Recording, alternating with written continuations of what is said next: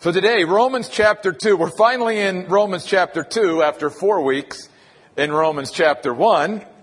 At this rate, we'll be in Romans till fall. And that's okay. Because there's so much great stuff in here, I, I don't want to rush through it. And, and I want to begin today with these words. Um, God loves us right where we are, but He also loves us too much to leave us there. He wants us to experience the highest life, the greatest life, abundant life. And, and he understands, obviously, from a heavenly father perspective, that that means that there's going to be times in our life where there's going to be things that, that should be removed from our lives in order to experience that. That there's certain things we need to get rid of. And then other times there's going to be things that we need to add to our lives in order to experience that, that abundant life that Jesus wants us to have. Sometimes it's even just being willing to change our perspective about things or to change the way we view certain things or certain individuals. And so we have to be willing for God to, to do that work as we even sang about today, sort of being surrendered to God and letting Him do the work He wants to do in our lives. And God always wants to do a work in His people. Every Sunday and Tuesday and every day that we are alive, God always wants to do a work in us. And, and in order to do that, God lays out for us certain motivations, if you will. Because as we talked about last week, if I want to do the will of God, if I want to do what God is asking me to do, then He will give me all the power that I need to do it. And that should be encouraging for us. We're never going to be in a place in our lives where we want to do God's will, where we want to do what God is leading us to do, but we don't have the power to do that. Paul says last week, oh no. Every child of God that's truly a child of God, you have that power within you. You are going to be empowered by God to do His will, whatever He asks you to do. But sometimes it's not the power that's lacking. Sometimes, honestly, it's the want to like, like anything in, in, in life, I may have the capability of doing something, but do I really have the want to, to do it? And, and, you know, especially on, on Mother's Day and thinking about that, you know, as parents, you know, that's some of the things that we struggle with to instill in our kids is not so much maybe the fact that they don't realize they have the capability to do it, but do they even have the will to do it? Do they have the want to to do it. And so we're going to see today how, how does God handle that? Because we've already seen God is not going to force us to do something. He's not going to drag us down the road he wants us to go. But what he does try to do is to draw us. What he does try to do is move us, is to, to lead us as, as a shepherd would the sheep. But this question is many times is, is our heart, is our mind, is our life in, in a place where we're willing to, to do that? Or are we hard, stubborn, resistant, refusing to change, if you will, and to go God's way? And we've already seen in our study of the book of Romans that in the universe that God created, that He is the greatest reality of, that He created this universe with a right and wrong. And, and with that, He's going to say, look, if you do what's right, here's what happens. If you choose to do what's wrong, here's, here's what's going to happen. And so he's giving us certain motivations, if you will, for doing the right thing. And for being willing to sort of follow him and change when we need to change and maybe add things to our life when we need to add them. And that's what this passage in Romans chapter 2 is all about. Because God here like a parent, is a perfect model of a balanced approach to moving and changing with people. And, and how does that all come about? Just like a parent should have a balanced approach in their relationship with their children, God has a balanced approach with us. When He wants to motivate, when He wants to inspire, sometimes He uses negative motivation but sometimes he uses positive motivation. And we're going to see that today. And I don't want to focus so much on the negative motivation simply because Paul doesn't place the negative motivation that God hangs out there as the primary thing that God uses in our life to move us, to change us, to get us willing to go His way. He primarily uses positive motivation. But with that said, Paul is laying out here in the first 16 verses of Romans chapter 2 that God is going to use the prospect of future accountability. That there is a day where every human being is going to have to answer to God. There is a judgment coming, if you will. Now, please hear me. That's going to look really different for a child of God than someone who's not a child of God. So let's, please, let's not lump that all in together, but the principle is the same. That, that even though it's going to look quite different for a child of God than it does someone who doesn't have a relationship with God, the Bible still does teach there's still going to be a future accountability. There's still going to be a day we answer before God for how we've lived our lives. There's still going to be a day in a sense of evaluation of the way we've lived our lives. And if you're here today and you don't have Christ, then again, that looks a little bit different. And Paul here in these 16 verses is laying out some principles that God's going to use that he wants us to always be aware about as we live our earthly lives, hoping that if nothing else, that maybe even that at times will get us to be willing to follow his way rather than saying, no, I refuse to change. I just want to go through these quickly. You want to study them more in depth? Obviously, I'd love for you to. But I want to begin in verse 2, where he says, Now we know that God's judgment is in accordance with truth, an unchanging standard, God's rules, if you will. And we've already seen in the book of Romans, that's the reality. God is the greatest reality of the universe. In the universe that God created, there is a right and wrong, and that this universe is governed by God's rules, His unchanging standard. And one day we're going to be evaluated, judged by that unchanging standard. Not by our rules, not by what we think should be, but by God's rules. And God doesn't care if you don't even think that there is such a thing, or if you just ignore and all that, that's fine. That doesn't make it any less real. There's going to be a judgment one day, and it's going to be based on God's unchanging standard. His word. His rules. Secondly, verse 3. He tells us, do you think that somewhere along the line you're going to escape God's judgment or avoid it as if it's avoidable? No, not at all. The writer of Hebrews says, it is appointed unto men once to die and after this judgment. There is no human being that's going to fail to appear before God in that way. Now again, please hear me. A child of God appearing before God and someone who's not a child of God it's going to look really different. And we're going to get to that if you hang in there with me in the coming weeks because I've got some exciting stuff to share with Christians, especially that I think will just so just change your heart. And I'm excited about those things. But right now we're in this passage. And so he's saying, no one's going to avoid this. Third, up in verse 6, he will reward each one according to his works.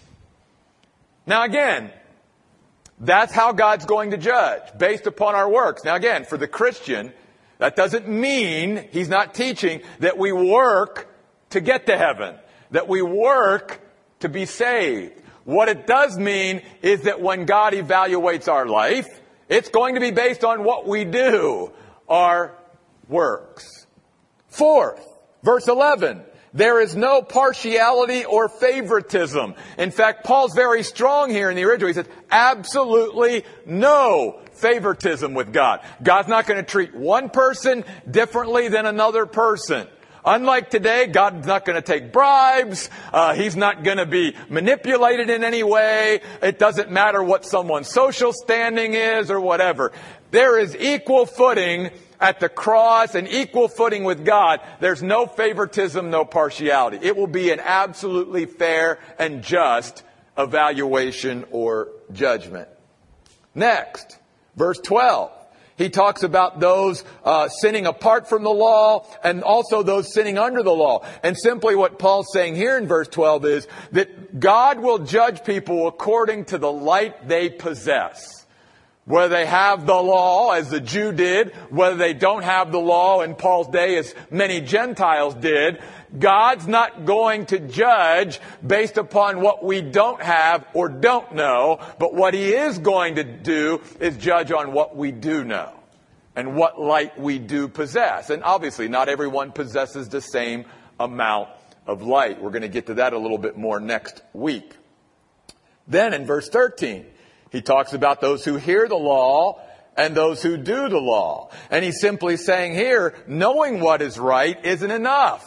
That, that's not going to cut it. To say, God, I knew what was the right thing to do. God's going to say, well, yeah, that's great, but did you do what you knew was the right thing to do?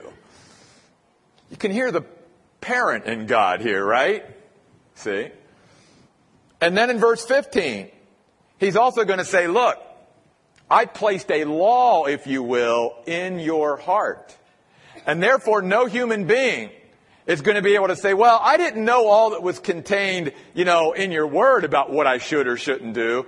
God's going to then go back to conscience, because that's what he's talking about here. God says, I placed an internal moral compass in every human being, an instinctive knowledge of right and wrong that alerted and warned as well as commended or convicted in each and every situation. And God's going to say, did you listen to that internal witness, your human conscience? We're going to be evaluated based on that as well. And then finally, in verse 16, he talks about being judged according to the secrets of the human heart. And what Paul's saying there is, look, the bottom line is God's going to look at everybody's heart. And that based upon that kind of level, nobody's going to fool God. Because we can fool other people outwardly. But God looks beyond the external ex- appearance of things and, and people just sort of playing games and all of that. And where God's focus has always been and always going to be, even in that day of judgment, is going to be on our heart. Where's our heart at with God? And that's something only you as an individual, me as an individual, and God really knows where our heart is at with Him. So Paul lays this all out. And Paul says, look, yes, in the universe whose greatest reality is God, God has laid out certain rules and certain, you know, parameters, if you will. And, and God, again, loves us right where we are, but loves us too much to leave us there because He wants us to experience a great eternity, but also a great here and now. He wants us to experience the highest quality of life, abundant life that Jesus came to truly give his followers. And one of the things that God lays out there for all of us is this future prospect of accountability to God, that even as his children, he's hoping in some way maybe that would motivate us a little bit to go, you know what? The thing that God's talking to me about that I need to add to my life, I really need to do that. And, and the thing that I need to get rid of that God's talking to me about, I need to lay that aside. Or the, the way that God wants me to start thinking differently or whatever, I, I need to start adopting that practice. Because I'm going to be answering to Him for that one day. There is accountability, and accountability is good for all of us. Again, just like a parent, a good parent needs to make sure that the children in their charge are held accountable for what they do. You see. Let me say this on Mother's Day. I don't want to take too much time away from what we're really getting into, but I believe, and this is my opinion, that parenting could be, if not the hardest job God ever gives human beings to do. But I want to encourage parents with this. Again, God never asks us to do something that, first of all, He won't empower us to do and won't give us the wherewithal to do it. And you as parents who maybe are at a point in your life where you're exasperated, frustrated, all of that with raising children, you need to be encouraged with this truth. God has given you everything you need to be a good parent in this book. He, he hasn't left you out there to be a parent without His instruction manual of how to do it. The problem lots of times is like a lot of these instruction manuals. They just sort of sit around and we never really read them. You know, it's like the instruction manual for a car. Anybody ever really read through that? Sorry, Stephen, where is that? My son sort of. They just sort of sit there and then we have, oh yeah, I guess I should have read how the thing works or whatever. God gives us this. And, and, and I, I just say this out of love. Too many Christian parents today are being influenced by the psychology of the world and by the teaching of even so-called Christian people about how to parent that doesn't really line up with what the Bible says we should do as parents. Get back to what the Bible says. Get into the Word of God. You'll find plenty of principles to guide you in your parenting. So, that's one thing. The second thing, though, Paul wants to reveal to us is the reason why God wants us to change when we need to change or add something or change our perspective or whatever is it's not just about following rules. It's not like God is this cosmic killjoy who just, you know, sent us all these rules, if you will. I'm calling them rules today, principles, precepts for living, just because, you know, he felt like it. He does it because he's saying in this, just like a parent would to the child, if you follow this, it will only make things better for you. It will only enhance your life. Your life will only be better. If you choose not to, you're going to make it hard on yourself. And one of the big areas here that's affected by the rules of God is relationships. And so God is saying to all of us, not only this future accountability should be a motivation or inspiration for us to follow God, but if we really want meaningful, long lasting, healthy, safe relationships in our life, then we will follow God's rules about relationships. Because that's the only way we will really have great relationships in our life. Both with Him on a vertical level and with others on a horizontal level. When we go our own way, that's when we leave in our wake a bunch of broken relationships. And that's where many people are today. That's why they are in a bad place because they've looked back over years of their life, no matter how long they've been alive. And what are they seeing behind them? A bunch of broken relationships. And God is saying, look, do these relationships my way, all of you, and you will find that relationships can be a good thing rather than a bad thing. And, and where I get this is I want you to go back actually to Romans 1 to what we talked about last week. And I want you to see all these character qualities or lack of character qualities and then think through with me. Do these things enhance, build relationships, or do they destroy and break relationships? I'm going to begin reading in verse 29 of Romans 1. They are filled with every kind of unrighteousness, wickedness, covetousness malice. They are rife with envy, murder, strife, deceit, hostility.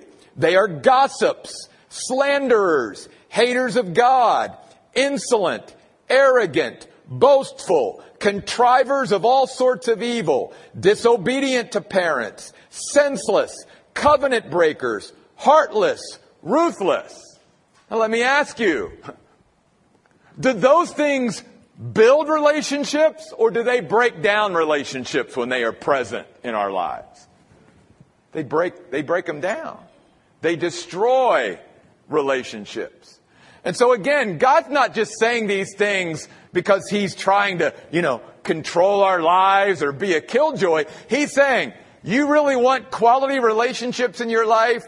then you'll begin to live relationships the way I laid it out because I created you and I created you to live in relationship with each other and I'm the all wise God. I think I know what I'm talking about here. Again, sounds very parental, doesn't it? You know, you're trying to talk to a child, say, I know more than you. You need to be willing to listen to me. And you know, we, we think about that even as imperfect human beings who are called to parent imperfect human beings. This is the perfect God who is all wise, who's saying to us, don't you trust me in this? That I know how to have great relationships? And I built you for that. And if you just follow my principles, my precepts, my rules, your relationships will go much better. But if you ignore my word and my principles, you're going to struggle in relationships. And you're going to look back over your life and you're going to see a bunch of broken relationships in your past. And so that's one of the motivations. That's one of the inspirations. Not just future accountability, but relationships that I think down deep, based on God's word, we all really want, but many people today don't even know how to get there how to have relationships and how to relate with each other in a biblical way. We're all going to have our struggles with each other. We've got to learn to work through things and do it in a Christ-like biblical way. And again, it's all here. It's all here in this great word from God. Another motivation though is reward. Notice what Paul says up in verse 7 of chapter 2.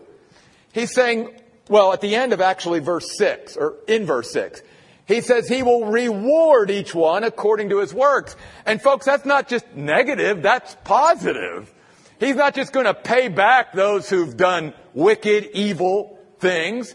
He's going to reward and, and recompense those who've done good. And he goes on to talk about that from verse 7 through verse 10. And so what Paul is saying to the Romans and to us is, if nothing else moves you or motivates you or inspires you to follow God's path and will for your life, could it be that prospect of reward?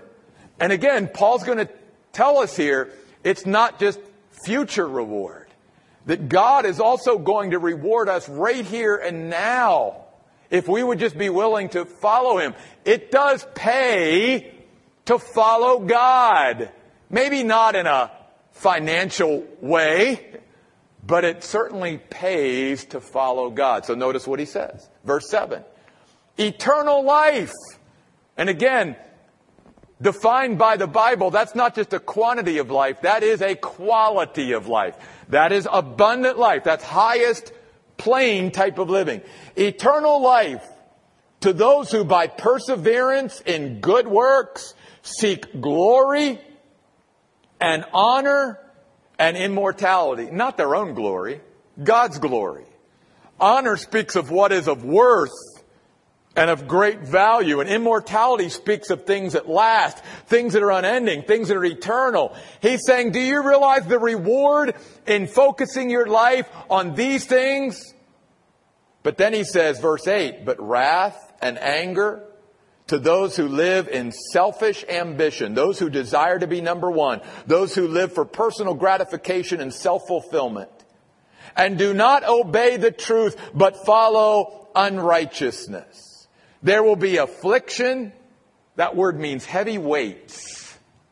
Remember what Jesus said, and we talked about this last week? He said, if you follow me, you come unto me, you'll find rest for your souls, because my yoke is easy, my burden is light. There's no heavy weights involved. But as we talked about last week, I can choose to be a prisoner of Jesus Christ and truly be free. Or I can choose to be a prisoner of something or someone else and literally become a prisoner and be in chains. And that's exactly what Paul's saying here. That's the outcome when we don't follow God. And then he goes on to say not just affliction, but distress. Interesting, that word distress speaks of tightening chains. And again, we talked about this last week feeling like I got a boa constrictor wrapping around me more and more and more.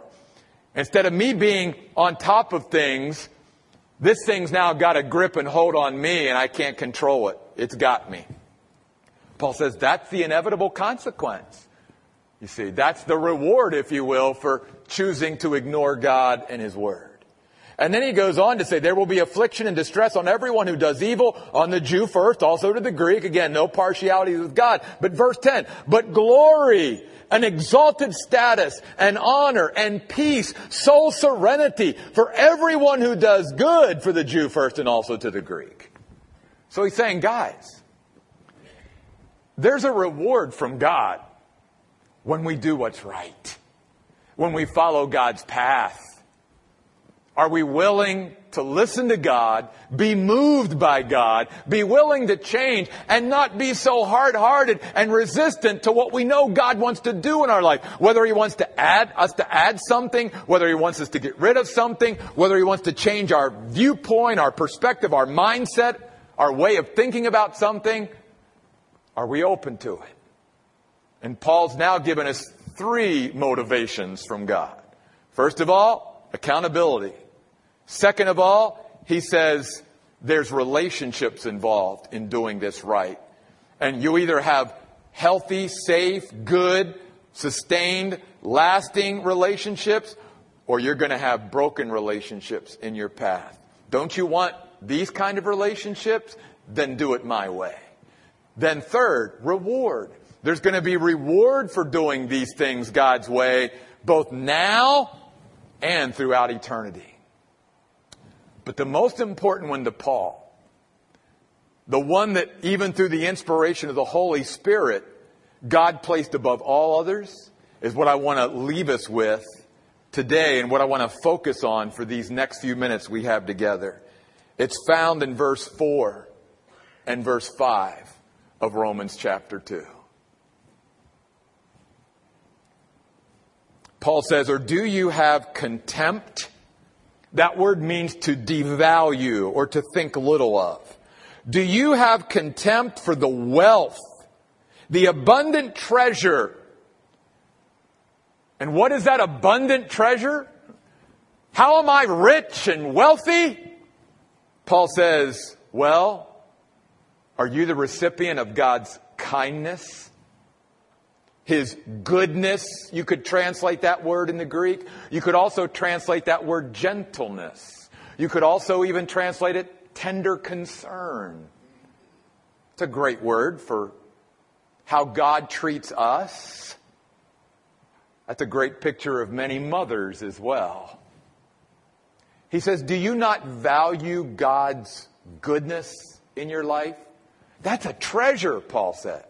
Then he says, Do we not value God's forbearance with us? That word means self restraint and putting up with. Now think about it. You and I have sometimes a really hard time putting up with each other. And we're all imperfect. God's perfect. And yet think about all that God puts up with. And God, listen, God is not this critical, nitpicky, coming at us every day with, and He could, oh my goodness, every second, God could go, oh, jab, oh, nah, jab, ah. And the reason I say that is I want you to read these first couple verses in Romans 2 that we haven't got to yet. Where Paul says, therefore you are without excuse, whoever you are, when you judge someone else, for on whatever grounds you judge another, you condemn yourself because you who judge practice the same things. Now listen, this is not this kind of message. The Bible doesn't teach us we shouldn't be judges as Christians. We should. But there's certain things we should judge and certain ways we should judge. But God wants us to use judgment every day. If we don't, we're going to get in trouble real quick. But here he's more talking about hypocrisy. The fact that it's easy for us to criticize something in someone else that we also have in our own lives. In fact, sometimes isn't it true that the thing that so irritates us about someone else is because we deal with it too? That's what really irritates us. And he says in verse 2, Now we know that God's judgment is in accordance with truth against those who practice such things. And who do you think, whoever you are, when you judge those who practice such things and you do them yourself? In other words, Paul's saying, look, even though we're imperfect, It's real easy for us, even as Christians, to be so hypercritical of each other and to just sit back and pick each other apart and be nitpicky. And then he begins in verse 4 by saying, God's perfect. God's not that way with us. God lets a lot of stuff slide. God lets a lot of stuff go because God being God and us being who we are, God could literally spend every waking minute of our lives going up, you know, ah, oh, you know. But He doesn't do that. He's forbearing. He puts up with an awful lot from us. Do we realize the wealth that we have when we have a God who treats us this way?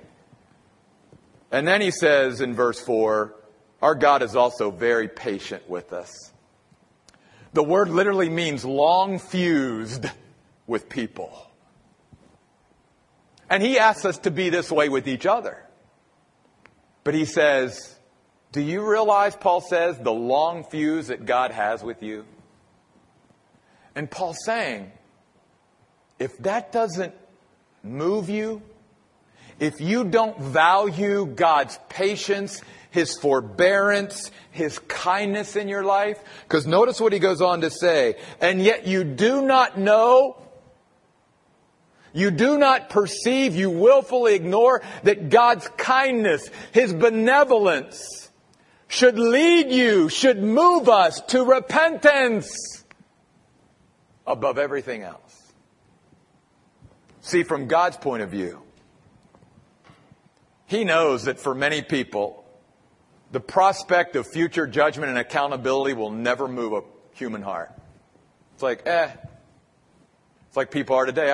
I, know I broke the law. You know, it doesn't matter about breaking laws and breaking rules and all that and what punishment or whatever they're going to get. Now, again, we need to have that in our society or else it's total anarchy.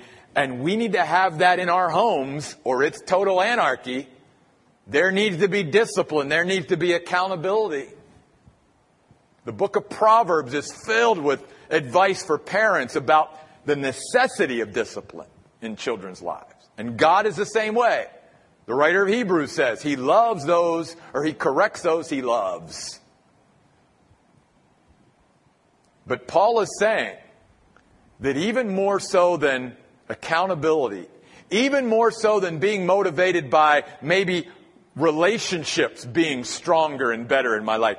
And even more than, than, than the reward that I will get both now and in eternity, Paul is saying the one thing that should always move us, that should melt our hearts, that should, that should change our way of thinking about things, which is what the word repentance really means, is when we begin to recognize, acknowledge, and contemplate and really carefully consider how God treats us how kind He is, how patient He is, how forbearing and long suffering He is with us.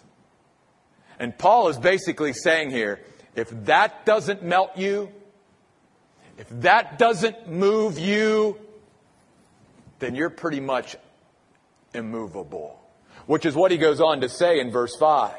He says, But because of your stubbornness, your calloused obstinate hardness is what that word means.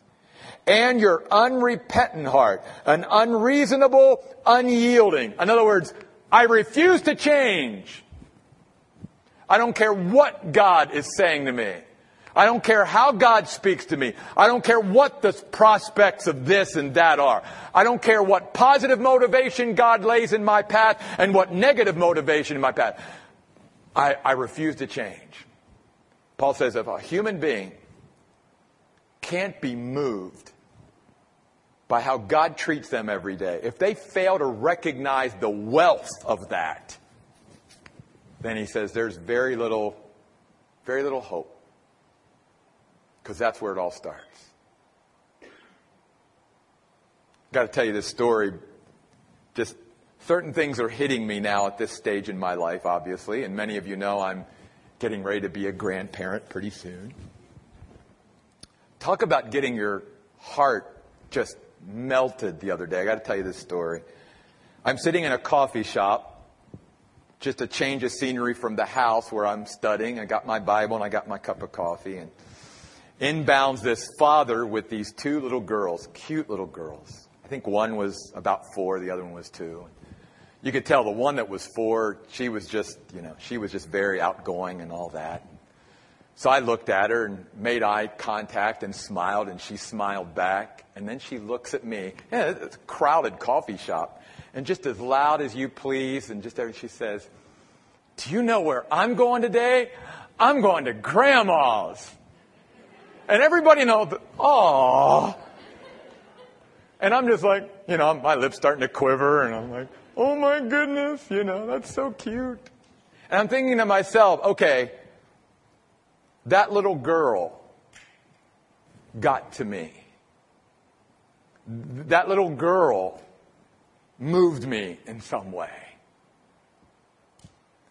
And what Paul's saying is, why don't we let God do that? And do we really appreciate the God that we have? And the fact that even though He's perfect in every way, and we fall short so often from who we should be, that He always treats us, always treats us better than what we deserve. Now, here's the challenge, even for us as Christians. Because we live in a world today that is dominated by a philosophy of entitlement, that is dominated by people who are ungrateful and unthankful and unappreciative of what they do have. And that mindset has creeped into the church and even into Christians. And part of why we don't value and treasure the God that we have and how He treats us every day is because we've started to feel like we're entitled.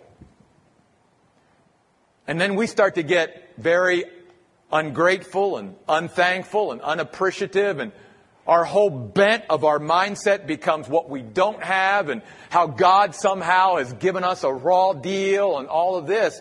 And that totally destroys the impact that the nature and character of God is supposed to have in our lives. Because Paul is saying that if nothing else ever moves us, if nothing else ever brings us to a place of surrender, a place where we are willing to change, a place where we are willing to add what God is asking us to add to our lives, or getting rid of what God is asking us to get rid of. And at all times too, based on last week, He'll give us the power to do it. But sometimes it's not so much that we don't know we've got the power to do it, as much as we really don't have the want to. Then Paul is saying, you want the want to? Then value the kindness of God in your life. Value his forbearance. Value his patience. Because I'll say it again God always treats every human being better than what we deserve. And Paul says when we cease to value that, when we cease to look at that in our lives as an abundant treasure that we carry around every day and that we are just rich because we've got that kind of God in our lives, treating us like that every day rather than like we deserve, Paul says it's a good day. And it should lead us to repentance today. I don't know what change God wants to bring about in your life, but I know God wants to do a work in Jeff's life.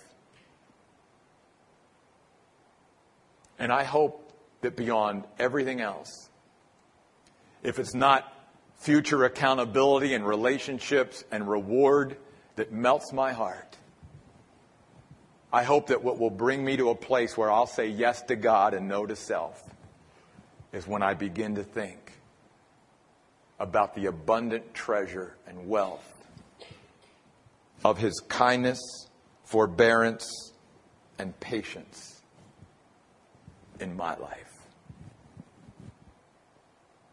I look back on my life and go, God, I don't deserve any that I have got from you. If you gave Jeff Royce what Jeff Royce deserved, I wouldn't be here. And by the way, on a side note, in two weeks, my mom shows up here. I got to start behaving myself again.